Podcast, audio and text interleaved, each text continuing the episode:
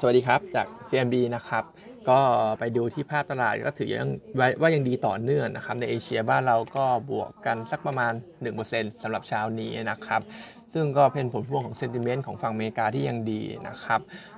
แต่ผมมองว่าอ่าคือผมเนี่ยยังยังคิดว่าตลาดเนี่ยยังคงพอไปได้แหละ แต่ว่าปัจจุบันเนี่ยต้องอาจจะต้องระวังไว้นิดนึงแล้ว เพราะว่า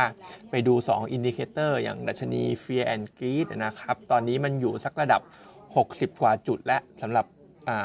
Fear and Greed Index นะครับ สเกลของเขาเนี่ยอยู่0ถึง100ตอนนี้อยู่ประมาณ 60 ก็ถือว่ามีความโลภพอสมควรสำหรับตลาดหุ้น ซึ่งโดยปกติถ้ามันขึ้นแตะสักประมาณ 60 ปลายๆเนี่ยมันอาจจะเห็นตลาดเนี่ยเริ่มปรับฐานนะครับ เพราะฉะนั้นก็เลยมองเป้าไว้สักประมาณ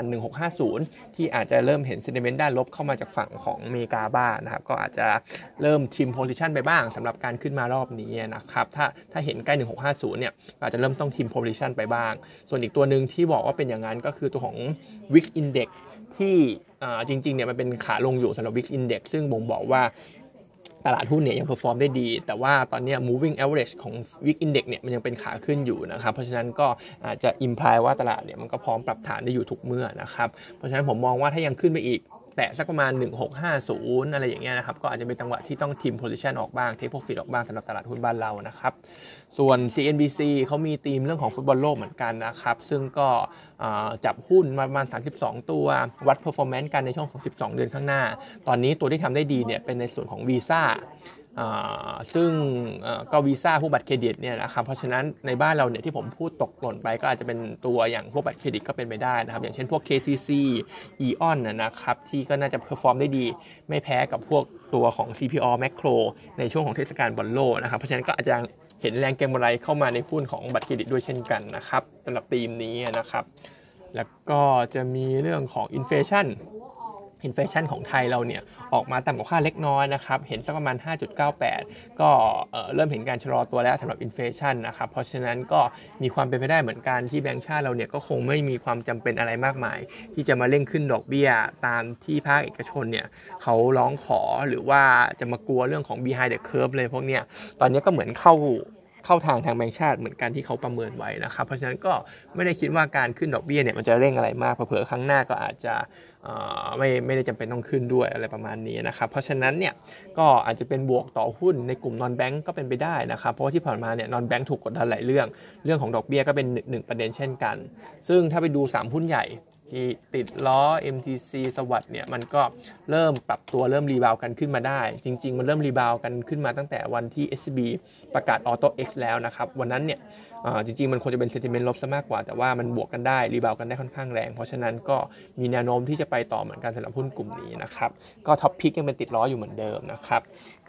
ส่วนตัวของ paper ก็จะเป็นตัวของ CENTEL CENTEL เองเนี่ยเรามีการ upgrade Target Price ขึ้นนะครับไปเป็น 61.5 จากเดิมเนี่ย51 บาท แต่ว่าที่อัพขึ้นมาเนี่ยมันเป็นเรื่องของ roll forward อย่างเดียวนะครับ ไม่ได้ไม่ได้มีการปรับประมาณการอะไร ซึ่งโดยภาพรวมๆเนี่ยก็ยังเห็นการฟื้นตัวที่ดีอยู่แหละสำหรับตัว CENTEL นะครับไม่ว่าจะเป็นฝั่งของโรงแรม ฝั่งของร้านอาหารของเขาเนี่ยก็ดีทั้งหมดโรงแรมเนี่ยไอ้พวก room rate ปรับขึ้นนะครับในขณะที่ occupancy rate ก็ปรับขึ้นอยู่ แต่ว่าปรับขึ้นในอัตราที่ค่อนข้างช้าหน่อย ถ้าเทียบกับ pre covid level เนี่ยก็ถือว่ายังต่ำอยู่พอสมควร ในขณะที่กลุ่มธุรกิจร้านอาหารก็ เห็นพวก same store sales growth เริ่มดีขึ้นนะครับ แล้วก็เรากำลังเข้าสู่ช่วง festive season ด้วย ก็น่าจะขายดีต่อเนื่องสำหรับร้านอาหารของเขาอะนะครับ ก็โดยรวมเนี่ย CENTEL เราก็เห็นการฟื้นตัวที่ค่อนข้างดีต่อเนื่อง อาจจะมีประเด็นนิดนึงก็ในฝั่งของมาลดีฟนะครับ ที่ใน quarter สามที่ผ่านมาเนี่ยเริ่มเห็นนักท่องเที่ยวหรือว่าความคึกคักเนี่ยเริ่ม ซาซาลงไปเหมือนกัน แต่ก็ต้องบอกว่า quarter สามมันเป็น low season ของมาลดีฟน่าจะกลับมา perform ได้ดีแหละสำหรับมาลดีฟใน quarter สี่แต่ก็ต้องบอกว่าตอนนี้การแข่งขันในประเทศมาลดีฟเนี่ยดูจะมีความรุนแรงมากขึ้น เพราะว่าจำนวนห้องเนี่ยมันปรับเพิ่มสูงขึ้นนะครับเพราะฉะนั้นมาลดีฟก็อาจจะไม่ใช่อาจจะไม่ใช่ตัวความหวังเหมือนในอดีตที่ผ่านมาช่วง 2 ปีที่ผ่านมาแล้ว แต่ก็ไม่มีแล้วเป็นห่วงนะครับเพราะ CENTEL เนี่ยในประเทศตอนนี้ก็ domestic ก็ถือว่า perform ได้ค่อนข้างดีนะครับก็ยังชอบอยู่สำหรับตัวนี้นะครับงบ quarter สามเราทำคร่าวๆกำไร149 ล้านบาท ดีกว่า quarter สองที่กำไรแค่ 22 ล้าน แล้วก็ดีกว่าปีที่แล้วที่ขาดทุนด้วยนะครับ ก็ยังแนะนำเป็นซื้อ Target Price เนี่ย 61.5 แต่ถามว่า top pick ในกลุ่มโรงแรม เรามองเป็นตัวของมิ้นมากกว่านะครับ เพราะ valuation ของมิ้นเนี่ยดูจะถูกกว่าดู risk reward เนี่ยจะดูคุ้มกว่าสำหรับตัวมิ้นนะครับ ส่วนอื่นๆก็อาจจะมีตัวของ CPN Lead นะครับ CPN Lead นบก็ออกมาเห็นการฟื้นตัวที่ดีเช่นกันนะครับกำไรเนี่ย387 ล้านบาท บวก 8 8% Q แล้วก็บวก 600% Year บวกเยอะเพราะว่าบวก 600%เยียเนี่ยเพราะว่าปีที่แล้วมีล็อกดาวน์ก็ไม่ได้แปลกใจอะไรนะครับ ก็หลักๆก็ฟื้นตัวดีไม่ว่าจะเป็นรายได้ค่าเช่า หรือว่าส่วนลด ค่าเช่าที่ให้กับลูกค้าเนี่ยก็ลดลงตามลำดับนะครับประกาศจ่ายปันผลเหมือนกันสำหรับตัวกำไร quarter สาม dividend เนี่ย1.6%เลย ซึ่งถ้าทำเป็น annualize แล้วเนี่ยก็ได้สักประมาณ 6.4%ก็ถือว่าไม่เลวสำหรับตัว CPN REIT นะครับ ทีนี้หุ้นเนี่ยมันไม่ค่อย perform เท่าไหร่เท่าไหร่ยัง laggard ตัวของ CPN ตัวแม่อยู่ก็จริง ๆ แล้วอาจจะมี overhang อยู่ 3 เรื่องด้วยกันก็คือ 1 การซื้อ asset ใหม่ก็คือเซ็นทรัลที่อุบล กับที่สุราษฎร์มั้งครับอีกที่หนึ่งผมไม่แน่ใจ แต่ว่าการซื้อ asset ใหม่2ห้างนั่นแหละในในในสาขาต่างจังหวัดนะครับ แล้วก็จะมีเรื่องของการจ่ายค่าเช่าของเซ็นทรัลพระรามสองรวมไปถึงการต่ออายุเซ็นทรัลปิ่นเกล้าด้วย เพราะฉะนั้น 3 เรื่องเนี้ยมันใช้เงินค่อนข้างเยอะ มีแนวโน้มที่จะเพิ่มทุนค่อนข้างสูงนะครับ คิดว่าเพิ่มทุนแน่นอนแหละสำหรับตัว CPN REIT ในช่วงของน่าจะครึ่งแรกของปีหน้านะครับ เพราะฉะนั้นตรงเนี้ยมันยังเป็น overhang สำหรับหุ้น CPN REIT อยู่ ก็เลยคิดว่าอาจจะ จริงๆ recommendation ของ analyst เนี่ยก็ให้เป็นโฮอยู่แล้ว target price 20 บาท เพราะฉะนั้นก็อาจจะแค่เก็บไว้ในเก็บไว้ใน watch list ดูไว้ก่อนแล้วกันสำหรับตัว CPN REIT ผมคิดว่าอาจจะรอให้เรื่องของเพิ่มทุนเนี่ย overhang ตัวเนี้ยหายไปก่อน ค่อยกลับมาดูหุ้นตัวนี้อีกครั้งหนึ่งนะครับ ซึ่งความน่าสนใจเนี่ยผมก็มองว่ามันยัง laggard ตัว CPN อยู่ค่อนข้างเยอะ แต่มันติดเรื่อง overhang เนี่ยแหละรอ overhang จบก่อนนะครับ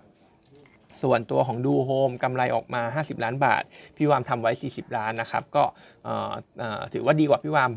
ถ้าคิดเป็นเปอร์เซ็นต์เนี่ยประมาณ 25%แต่ว่าก็ดีกว่าแค่10ล้านบาทเองก็มองว่า in line ไปแล้วกันนะครับซึ่งตัวของดูโฮมเองเนี่ยต้องบอกว่าเป็นหนึ่งในตัวที่ทางพี่วามทำแล้วค่อนข้างแม่นนะครับสำหรับเรื่องของของ recommendation เอยหรือว่าสำหรับ forecast ตัวของกำไรเองก็ตาม ซึ่งตอนนี้เขายังมองว่าดูโฮมเนี่ยยังมีปัจจัยกดดันเรื่องของน้ำท่วมในช่วงเดือนตุลาคมที่เกิดขึ้นไปแล้วอยู่นะครับงบ quarter สี่เนี่ยอาจจะยังมี downside อยู่ถึงแม้ว่าพี่วามเขาจะทำ year on year Q on Q เนี่ยเป็นบวกได้ก็ตามนะครับเพราะฉะนั้นก็อาจจะยังไม่ใช่จังหวะในการโหลดหุ้นดูโฮมอาจจะมีแล้วก็กำไรที่ออกมาเนี่ยมันต่ำกว่า consensus ถึงสักประมาณ 33%ด้วย อาจจะมีพวก flow downgrade เพิ่มเติมต่อเนื่อง เพราะฉะนั้นอาจจะรอก่อนสำหรับตัวดูโฮมซึ่งเราเนี่ยพี่วามเองเนี่ยก็ให้เป็นขายอยู่แล้วสำหรับตัวนี้นะครับ